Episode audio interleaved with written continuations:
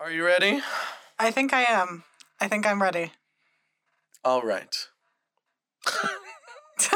I'm just having like one of those days where literally every single thing that can go wrong just goes wrong, and everything that could go right goes wrong as well. Well, I think we're, It's we're having a shared bad luck day, considering. yeah.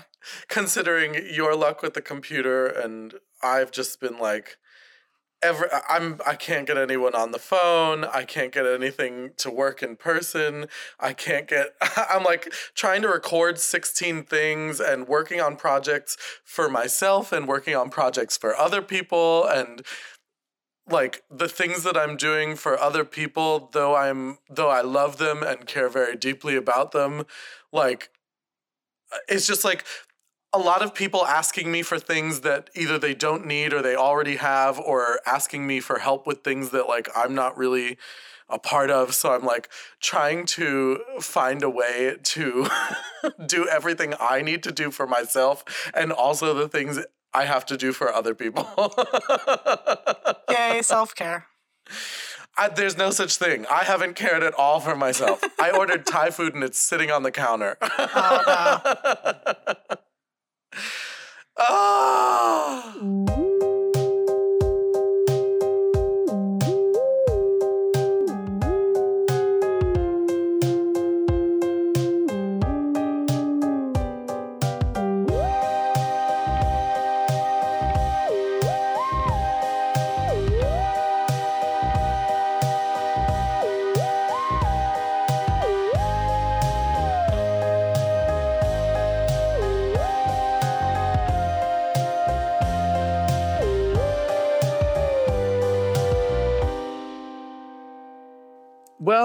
spoopy listeners, and welcome to another mini-sode of my spooky gay family. A slightly Uh, fraught minisode. yeah, I'm like I don't have I don't have anything going on in my brain right now. Right now it is all hands on deck, but all the hands are useless. Everyone's just running around like uh like a like a fucking muppet in a fire. Just like blah, hands everywhere, not not doing anything. oh my Um, goodness. So today I don't want to waste a lot of time with uh conversation. As one Welcome you- to this because podcast. There will be no would you- conversation. yeah, like why why on a podcast would you waste time with conversation? Um I don't want to I don't want to jump into like a lot of our our things because uh we have a really cool minisode today. Yes, Uh, but do. before we do, just real quick, how are you doing? Are you doing okay? I'm I'm doing fine. I Well, we haven't talked since last week, so I figured I would just check in and see how you're doing. No, I sent doing you good. some cool stuff. yes, you did. uh i someone shared with me i can't remember who it was i think it was someone in the uh asbury park countdown to halloween group Mhm. um shared this table that someone had made that was like it was a coffee table but it was jason in the in camp crystal lake so the It top of really it cool. it was really cool it was like all like splintered wood like a dock and then the middle was cut out and there was like a a resin or a glass um cover and then under the glass was just like Jason flat on his back looking straight up. It was really cool. One of these days maybe I'll I'll find it in in me to give it a shot to make you one. That'll be your birthday present in 2032. So you're starting next week. I'll be I'm starting today and we will not be done until 2032. Um I had very weird dreams last night. I had a dream that I was being chased by Freddy Krueger, but he didn't he was like, you know how Freddy can like be anyone until he doesn't want to be that person? Yeah. So I knew this guy was Freddy Krueger, but he didn't look like Freddy Krueger. And I was like, he is definitely like Freddy Krueger and he's trying to kill me. And like he had this big black, like scary looking like military truck. And it was just, it was very stressful. It was a very stressful dream. kind of funny. I had a Freddy dream like a week ago. Did you? Yeah, I did. I wonder what that means. it means back. apparently we're all gonna die. what was your Freddy dream? Oh, it was your pretty much your standard like Standard Freddy. you know I'm gonna claw your eyes out with my razor fingers. Mm. I feel like a. Freddy dream is worse than any other dream because it's like there's a part of your there's a part of your consciousness that e- even in the midst of a nightmare, unless it's truly one of those like awful vivid ones, Yeah. Mm-hmm. like you kind of are always vaguely conscious of the fact that things aren't real, but it's like, well, this could be real because this is where Freddy would be. Freddy would be in my dreams. Yeah, it's it's a little like you know standing on the edge of a lake and seeing a big tall guy with a machete over there. It's just a little bit like, well, this makes sense actually, Like, but in the worst possible way. but in the worst possible way, in the I'm totally fucked kind of way. Yeah, in the this is not going to end well for anyone kind of way. Yeah. And Except the speaking of not ending well for anyone, let's talk about uh, what we're doing with our minisodes for the next few weeks. Yeah, and actually, uh, Bad Dreams is a good way to start, actually, considering that's Yeah. how the series starts. Literally the moment it starts. Bad dreams. So we're doing The Haunting of Hill House. Yeah, this is a watch along. so if you haven't watched the first episode of The Haunting of Hill House, uh, don't listen to this. Yeah, because, uh, spoiler alert, there will be spoilers. We're going to talk about yeah, we're talking about literally all of it. Um, so why don't we why don't we jump right in? Okay. Uh, Well, f- let's let's start with a little bit about the haunting of Hill House. This is based on a a short story, a short horror story. well, it's story. a novel, actually. oh, I thought it was a short story. Nope, it's a novel um, by Shirley Jackson. Well, this is going to be the most informed podcast you have ever listened to. uh, so I, I didn't realize it was a novel, which, by the way, I still have not read. It's okay. I forgive you. Does the novel have the the wording that is in the beginning of this episode? Yes, that that narration that we hear from Steve in the very beginning that no Mhm. live organism can exist sanely under conditions of absolute reality is actually the first it's the opening line to the novel. That was I I had an inclination that that was probably the case because I was like, it's such a specific phrase that I was like, this has to be from from the story. Yeah, and the first the first line of this novel is like a paragraph long. It's all one sentence. There's like commas and semicolons everywhere.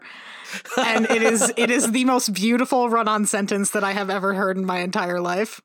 And you can hear it in the first episode of the Yes, you can. House. Just press play and it's all yours. Just press play.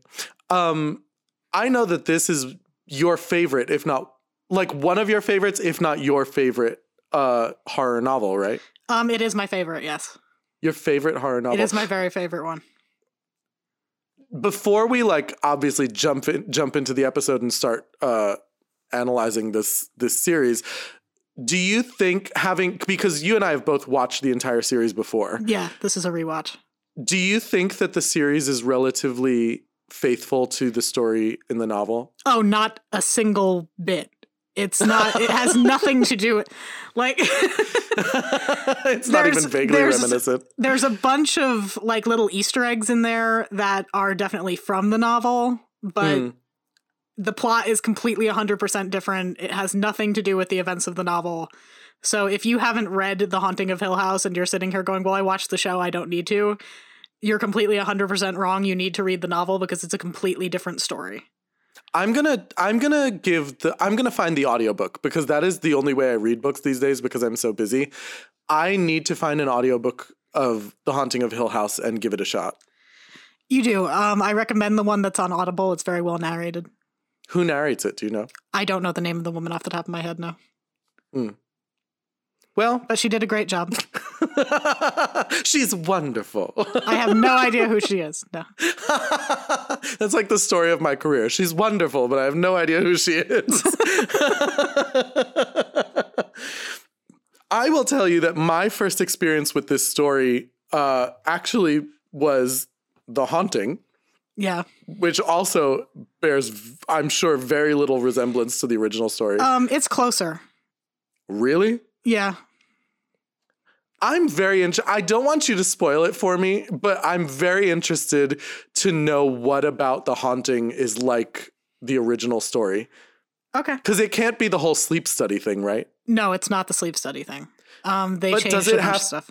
Does it have to do with Eleanor coming back to her roots in the house? No, not exactly. They made a lot of that shit up. Um, Which, funny enough, was kind of used again in this telling of the story. It was, but I feel like it was done better this way. Like way Really? better. Yeah. I mean, I agree. Although I will say that, you know, I mean, The Haunting came out when I was very young, so I guess I have kind of a warped love for that movie. Um, Oh, I love that movie. I just I think that this one is better done. yeah, absolutely. Because that was one of my notes. Is that like the tone of of this movie is really well crafted. I- think that there are there are some really high highs in this series, and there are some relatively low lows. But um, generally speaking, the they nailed the tone. Uh, at least in the the creation of, of this. The cinematography is so eerie, and all the Easter eggs that I'm sure we will get into later about like there being ghosts hidden in the background of of scenes that people totally missed. Yeah. Um, the the the storytelling in this series is particularly well done. So I want to start off by saying how much I love that. I love everything about the series. I'm not going to lie. Like, we might disagree on a handful of things over the next 10 weeks because I. I walked into this, A, knowing it had nothing to do with the novel and expecting to totally hate it because of that. Mm. And I've never. I've never loved something so much on first watch. Really? Really. Like I I love the storytelling, I love the dialogue, I love everything about it. I do. I, I mean, I ended up like if we're looking at the long form, like like the Yeah. the overarching feelings towards this story. I really enjoyed this series. I thought it was really good. Um, I I do think that there are some problems with it, but I I had a really interesting um a a friend of mine in New York City who is a, a famous actress. Her name is Bianca Lee. Um, she was talking about her love because she watched uh what is that remake of the the seventies um the 70s TV show they made into a horror movie Oh, Fantasy Island. Fantasy Island. They she watched Fantasy Island and she was like, "Listen, it's not great, but something I don't know how to explain to people is that I loved this movie because it is not great. Like it has really wonderful things and it has really bad things, but I love it for that. And I think that that's something that's an emotion I think every horror fan has is that we all have those things that aren't perfect but we love them not just in spite of those things but because of them. No, I think that's fair. I mean, I've watched Relic more than once. I watched it l- literally like a couple of weeks ago because there was nothing else on, on on TV. So I was like, "Well, I'll watch the Relic." I, I will agree. I like the book much better of the Relic than I like um, the movie. But I will say it's an enjoyable movie. but anyway, Haunting of Hill House. so let's start at the very top. I'm going to ask the question that I think anyone would ask upon first viewing of this this episode. We're starting with Yeah. episode 1, clearly. Um I'm going to ask the question that I think is the elephant in the room that nobody has asked. Um are are we just not going to talk about the fact that this house is kind of worth the crazy? like this is a beautiful beautiful house. I mean, it's a beautiful house until you realize what happened there in episode 10, I think we finally Oh, find who out. cares? no, I listen, I will live with the ghosts. Give me the ghosts. I will live in this house. This is a gorgeous this is like my dream home. I will live with all the murderous ghosts. You want to deal live with the bent neck lady? Oh, bent neck. She. I'll make room. I'll make room in bed. Like, let's go, bent neck. Get get in bed, bent neck. Didn't you have that feeling? I I can't imagine that you and I have a very similar it's a- aesthetic. Gorgeous house, but I think that that's kind of the that's kind of the fun of it is that it is this really beautiful old house and like yeah, but it's terrible.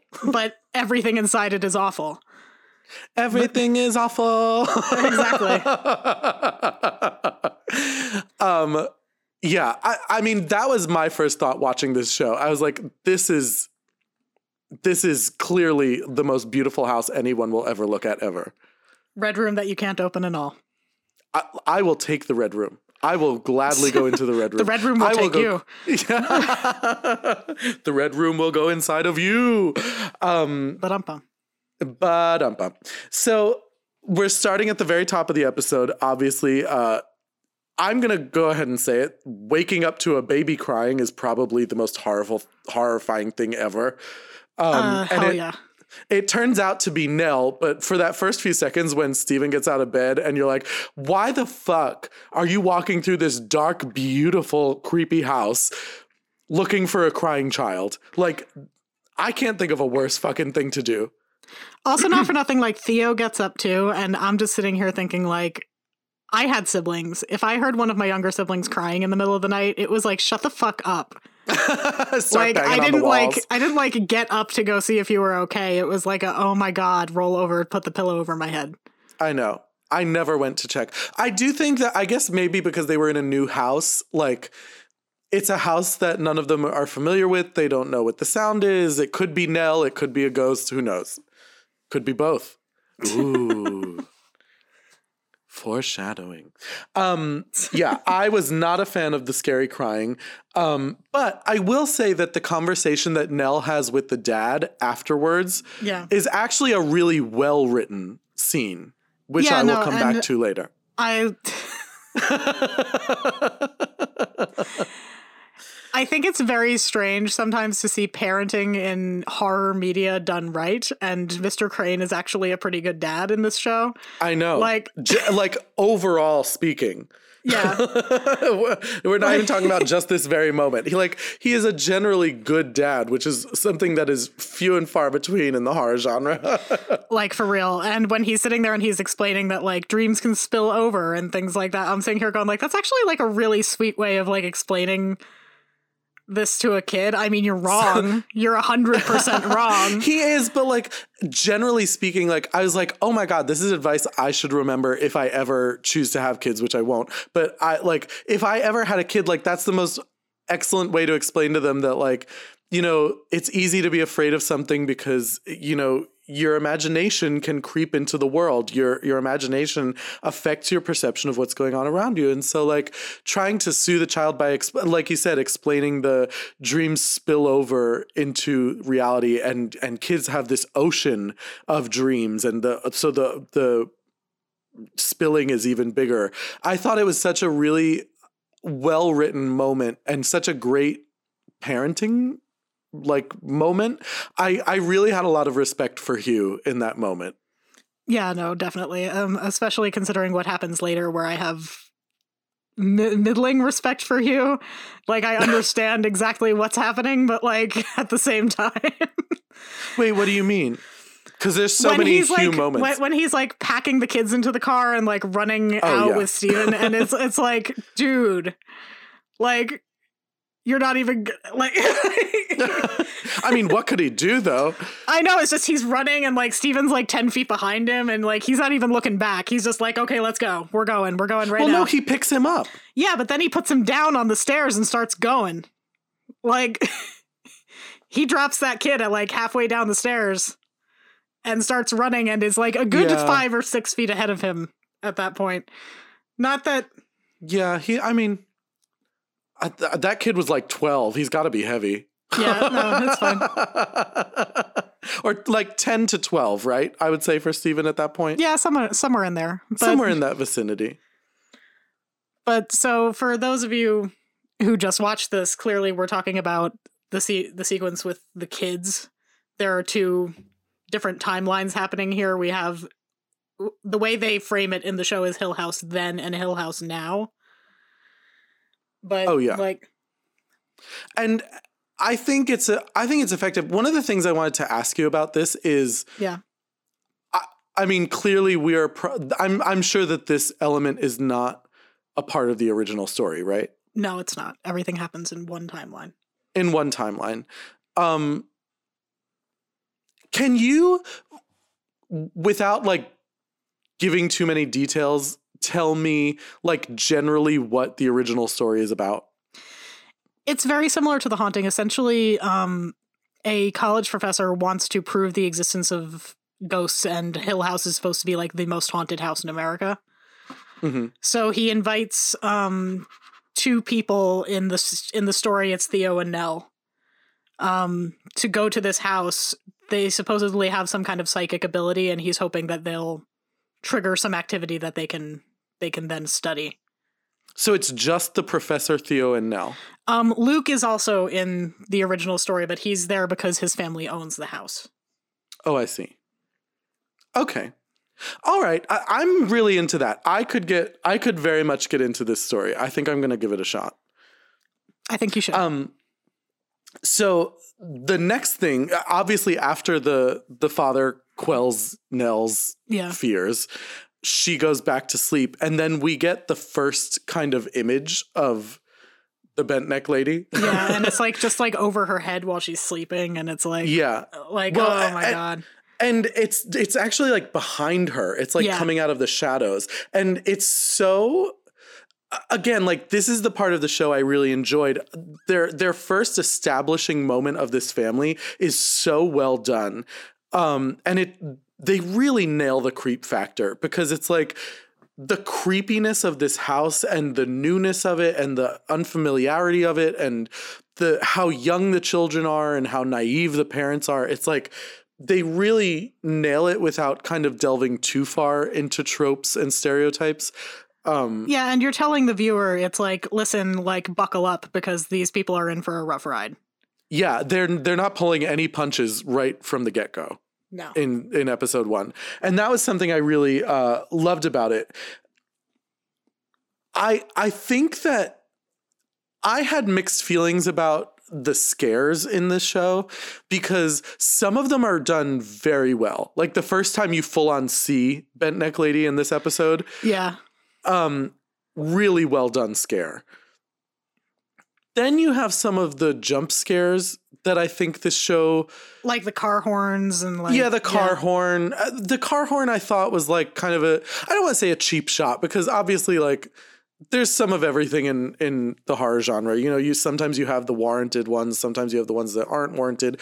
But I I know we talk about it all the time how big a fan I am of Halloween, but that's kind of what I liked about Halloween is that every time you were scared it was for a good reason. yeah, And there was a part of me that felt like this show really could have leaned into that. But again, I enjoy the show and I th- I like it for what it is. I think my personal taste is that I would have liked, especially when you have such a rich story, a story that's so ripe for for scares. Like there was no shortage of opportunity. There was no need to have the false, like the fake out. yeah. No, like there there really wasn't, especially because like even if you had just shown me something in that moment like even if like he looked up and you know show me what she said that she saw Mhm. you know like just show it to me because Yeah. like he can then just shake his head and go okay whatever Yeah. like you i don't have to know that i don't have to think that it's real for it to be a scary shot and Yeah. like you've primed me so much with her telling that story that like i'm i'm ready to see it anyway exactly. Yeah. so like you may as well go the whole hog How dare you talk about Lady Bunny when she's not here? Um, yeah, I, I I agree. Like, it's like I said, I really don't think there's any shortage of scares in this in this story. So, I would have liked to have seen more of the scares be substantial, but. I, I'm not mad at it. I, I don't get upset by it. The thing that upsets me a little bit in this story yeah is more the way the dialogue is written in this Okay. telling of the story. Um, I had a I had kind of a hard time with with some of it because like it's like the scene with with Shirley because now we're kind of jumping back and forth Yeah. between them as adults and them as children. When Shirley is an adult, she obviously is a mortician and she works in a, a funeral home. And she has this moment where like that is established for us by her meeting with this family and she's talking to this little kid and she's trying to explain to this kid why like having an open casket uh viewing is important and helpful. And this kid is like uh she's like uh, what does she say to him? She says uh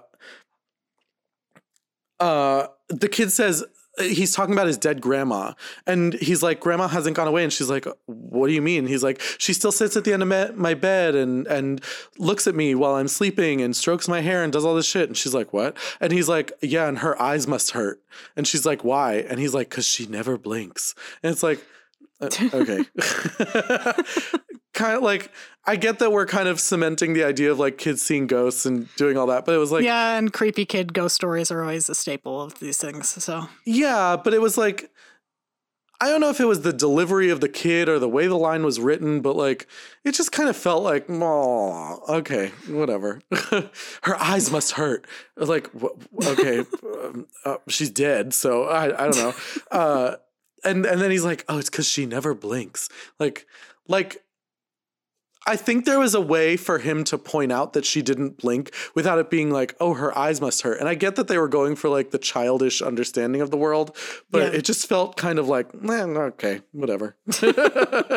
whatever, kid, you're an idiot. Like we don't no one no one was really investing too much in this kid's story. Yeah, no, I mean, it's really mostly there for us to see Shirley kind of being compassionate yeah. Because for the rest that. of the episode, we see Shirley being angry. Well, yeah. Again, kind of one of the faults I think with her character because Shirley is a great character and a great tool, but I feel like sometimes uh, there are a lot of ways where like she's kind of one note. I mean, I am going to say that one of the um, sort of I don't know if I want to say it's a fan theory because I believe Mike Flanagan, the director, talked about this. Is that each of the five siblings are a stage of grief? Yeah, I and Shirley that. is anger. Mm-hmm. So it would make sense that they're a little bit one note sometimes because they're serving that sort of narrative purpose.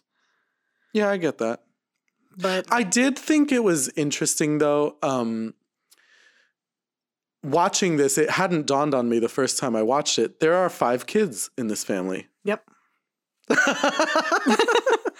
other are, family has five kids in a haunted five house? Five kids in our family. I know, and it's so strange because I was like, "Oh, that's that's Sam. Oh, that's Jess. Oh, that's me." Like, um, yeah, I definitely see, I definitely see the uh, the elements of everybody in this family. and there's gay in this family too. I mean, we can't go much there further. There is a without, little bit of gay. Uh, without talking about Theo. Theo, let's talk about her and her serial killer gloves. Uh, we are introduced to Theo when she goes out clubbing and she meets a girl and brings her home, and we find out that she lives in like the um the like guest house to the funeral the guest home. house of the funeral home. Yeah. Uh, did I imagine that this was probably one of the things that really endeared you to this series. I mean, I'm not mad at it. It's like it's like uh, it is a little bit like oh, I've been giving for so long and finally I get to receive.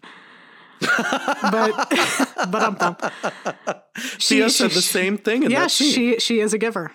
She is a giver. Yes. You are so does that make you the Theo? I don't think that I'm the Theo. Um, I don't. I also haven't given a whole hell of a lot of thought as to who maps onto what. It's it's very difficult because it's very um it's complicated because we uh, again like the youngest two are are twins yeah so i'm like there's the obvious temptation to say that bob and kevin are nell and luke I think they would be insulted if I said who I thought was who. Although I will say, I do think that um, Bob does have a lot of Nell in him because Bob is very um, caring and imaginative and is very much the caregiver. And uh, Kevin has a lot of Luke in him in that he also I, I think in a lot of ways has has been the caregiver to Bob. Like the way they care for each other is very much Bob and Kevin's relationship. Nell is always there taking care of Luke, and Luke is always there taking care of Nell, and Bob is always taking care of Kevin, and Kevin is always caring for Bob. They have that kind of twin twinicity, whatever you want to call it, that Yeah. twinship. um I pegged you for Shirley. So we're just gonna go by birth order then. It- It's strange though because it kind of works out. Like you are Shirley very much in the way you kind of crave the normalcy, but you also have this morbid fascination with things, and you have even expressed in the past that you would have an interest in being a mortician. Like you, you have that very much, and Jess is the the oldest most like logical this can't this has to be this way because that's the way the world works and blah blah blah blah. And i've always kind of been the rebel middle child suffering from middle child syndrome. Like we we it, it's eerie how easily our family mapped onto this one. And bob and kevin are going to write me the most heinous text messages when they hear this Probably. i know I, and Also, I Jessica to know- isn't an asshole, and Steven's kind of an asshole. Well, we'll get to that because that was something I wrote down. Yeah. But I also want to say that Kevin is not uh Kevin does not struggle with the same struggles No. that Luke struggles with, obviously. But um that was that was kind of uh, this is all a very loose mapping. So you kind of have to take what you what you can from it and and give the rest back. And But you're not fu- a very attractive lesbian. Well, I I think I would be. I didn't say you wouldn't be. If I I said was a that you lesbian. weren't. I'm I, I wear gloves sometimes. I'm I'm careless and and selfish. um it's funny you brought up what you said about Steven though because literally my note for uh Steven is adult Steven is the douchebag dad in literally every horror movie ever. adult Yeah. Steven is such a fucking d-bag. I can't I, like he is such an asshole. The whole thing with him and and that that woman who lost her husband, it's like and I I get it. He's denial, obviously. Yeah. Um and that is very apparent in his character. And actually I think what happens with him and Nell at the end of the episode is probably the best ending of any of the episodes in the series. I would argue in favor of one other one, which I think that you know what it is. But I do. Yes. but no, it's it's a wonderful ending. If nothing else, like his selfish ass getting the the shit scared out of him made And also, it's- it kinda- like- Well, and it ties into what he was saying earlier in the episode like, "Oh, I've never seen a ghost. I've never seen a ghost." And then very clearly it happens. well, the title of episode one is Steven sees a ghost, Yeah. so it's like it's fitting. and you think and you think the whole time it's going to be in that lady's apartment, Wait, which lady's apartment? the lady who's telling him the story, the lady who Oh, right, right, right, died. right. Yes, yes, yes, Yeah. yes, yes, yes, yes. No, yes. the whole time you think it's going to be there. Oh yeah, yeah, yeah. You always think you, thought it was going to be that woman's, and I felt so bad for that lady. I have to say, I did too. And honestly, like kudos to that actress because that story creeped me out, and that wasn't something that I I was know. expecting to like like major thumbs up to that actress because she pulled that off brilliantly. I know she really did a great. She really did a great, uh, a really great job, um, telling that story and making that character memorable, because a character like that can kind of come and go.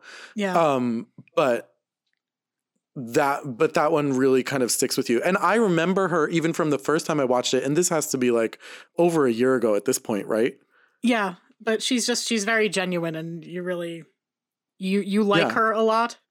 it Especially makes since, me wish i knew the actress's name especially since you don't like Steven. So there has to be one likable person in there. I will say this i don't dislike steven but i dislike a lot of the things that steven does because uh, he's he's not evil he's not bad but he he clearly is processing his experience much differently than the other people Yes. Like And- I don't dislike him any more than I dislike Shirley.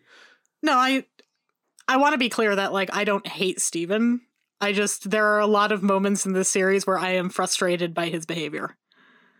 Yeah, he's the he's the obstacle that they're all facing, you know, Yeah. because he's he's being the douchebag dad.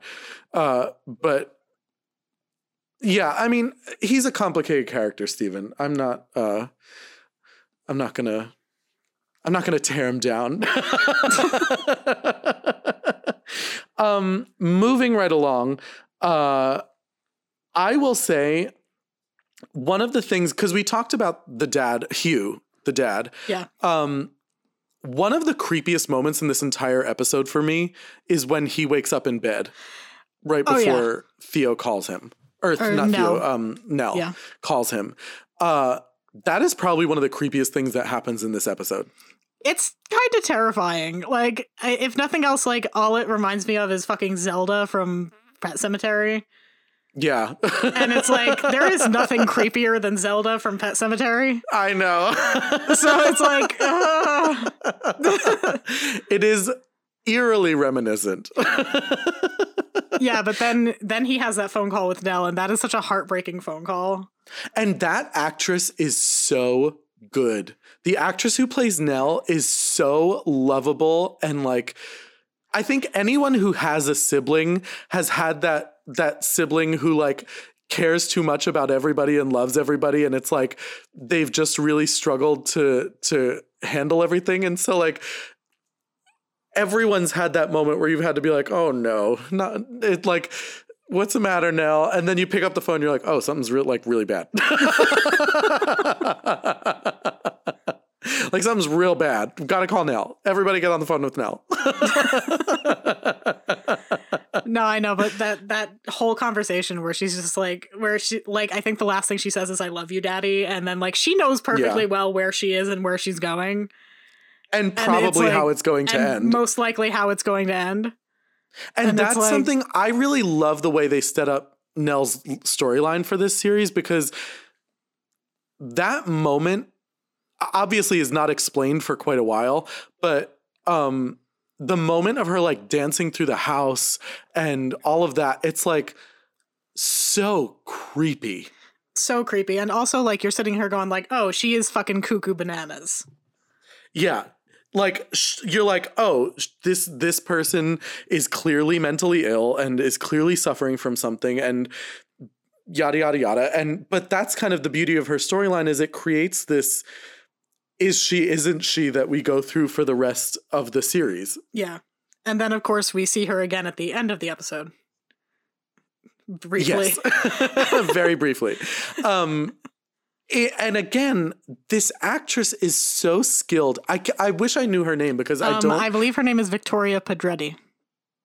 Victoria Pedretti, I have nothing but nice things to say about you because she, in a wordless way, conveys everything you expect her to be thinking and feeling in that moment. Because I think there's a part of you, anyone who's watching this, even if you haven't seen it before, who goes, "Oh, she's dead." Oh, yeah. like, like this is a ghost. Steven is seeing a ghost, and you see the heartache and the the being torn and and what it is about Nell that we spend the rest of the series searching for and experiencing. Yes, and she's just she's she's got that like rage face on too. It's like that I'm about to cry and I'm not sure if it's because I'm sad or angry. Yeah. And it's like like just the second he puts the phone down like Hugh says she's dead, he puts the phone down and is just like wait a minute, what? And then and it's, she's like, I tried to fucking tell you. and it's, yeah, and it's like bitch didn't answer my fucking call. That's what Yeah. happens when you leave Nell on red. Poor Nell. I know. I, wonder how often they leave her on on red. I feel like You get the impression Nell. that it's a lot. It probably is. It- I feel like uh, all of us are Nell to Bob. Oh boy. Bob never answers his fucking phone. I, I was like, we are all the Nell to Bob. we should get Bob on to talk about uh, one of these episodes. I would be thrilled for that. Hmm. I think that that would be a great idea. I think it should be episode nine. but why? um, before we, because this is a mini-sode, we do Yeah. have to wrap it up relatively soon. But before we do, I want to talk about one other person in this entire episode. Okay. And it is someone who is very important to the episode. Yes. It is the one and only Mrs. Dudley. Mrs. Dudley. I was in the night, so happy. in the dark. When when she said when in she the night, said in, in the, the dark. night in the dark, I'm like, yes. I literally I wrote in all caps in my notes in the night in the dark. Like it just says in the night in the dark because I was like, oh, there she is. We've been waiting for it. And it's also like we're getting a younger Mrs. Dudley. We're getting like weird church lady Mrs. Dudley, and I fucking Mm-hmm. Yeah. love it. I love the way the character is written. I will say, and no tea, no shade, no pink lemonade. I don't particularly care for this actress. Uh, I was not a big fan of her portrayal of the character. I thought I it felt to me like she wanted to be um, the caretaker from the others, but she just wasn't. That's how she felt to me. I guess that's fair. I I thought she did fine. She did fine, but it wasn't like good. that's I guess that's where I'm going with it. Like That's fine. it's fine, it's not good. I think she could have been a much more um severe character. And I think she probably should have been. You know, she does kind of seem like Mrs. Dudley has kind of a softer side. Of course, we'll get into that later.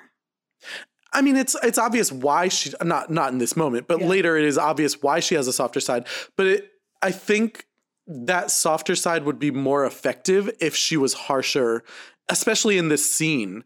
Because here's this church lady like yelling at this little boy, "Do you know your whatever it is, your Corinthians or your your Psalms or whatever the I think she says asks to him if he knows the Gospels.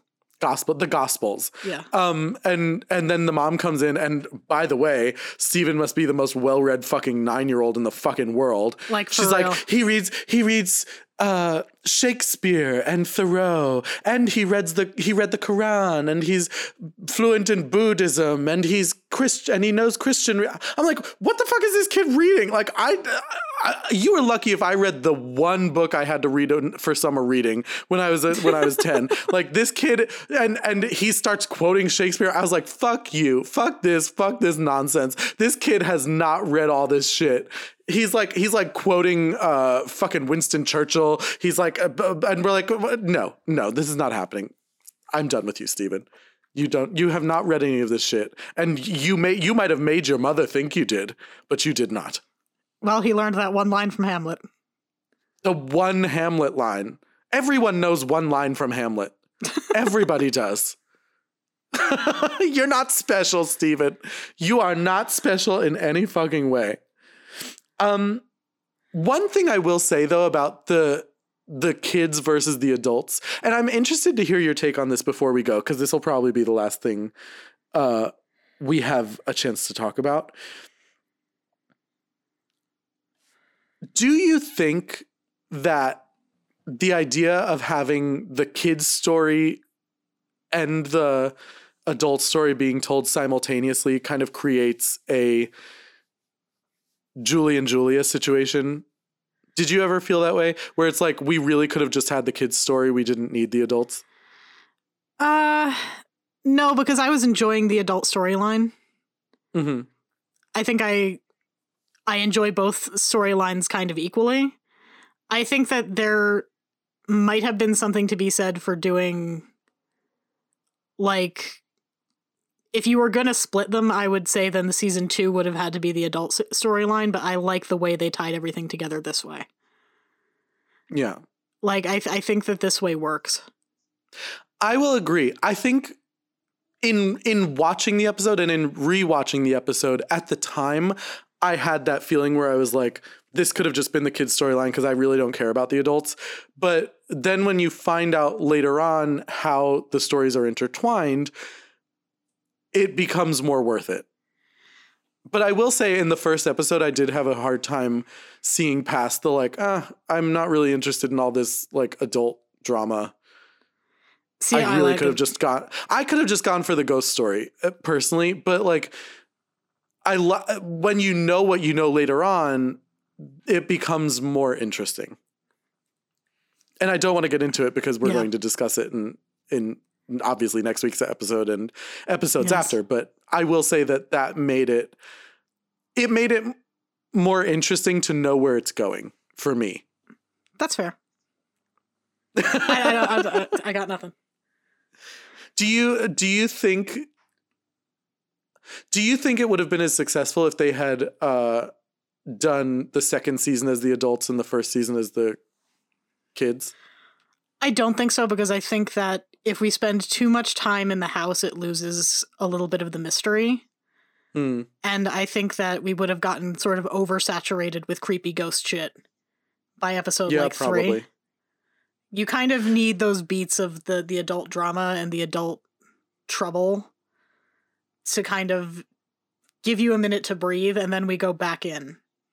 I think that's a fair criticism though, because like I, I agree. I think it would have been too much to do a full ten episode series of of that house.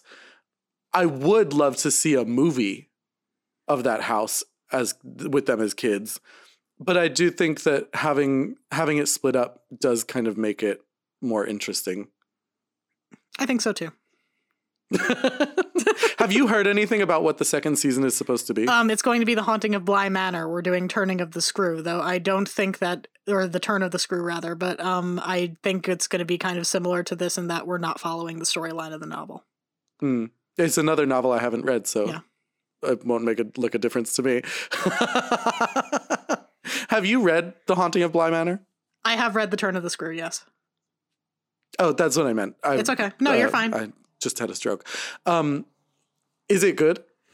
it is good. It's it's very different. I, I'm I'm curious to see how they're going to do this. Yeah, I'm. I'm interested to see where it goes, but I'm. Uh, uh, again, I'm going in blind, so I have no idea. I have no frame of reference for what I should expect. is it as creepy and ghosty? I think it is. I I think it's. I think it could be done very very well. Well, here's to hoping. All right, kids, that's the first episode of uh, The Haunting of Hill House. I know that there's still a lot to to talk about, so please let us know what uh, what your favorite part of this episode was because we have quite a few. What was your favorite episode of this or favorite part of this episode? I think my favorite part of this episode is the first time you see the bent neck lady. Like truly.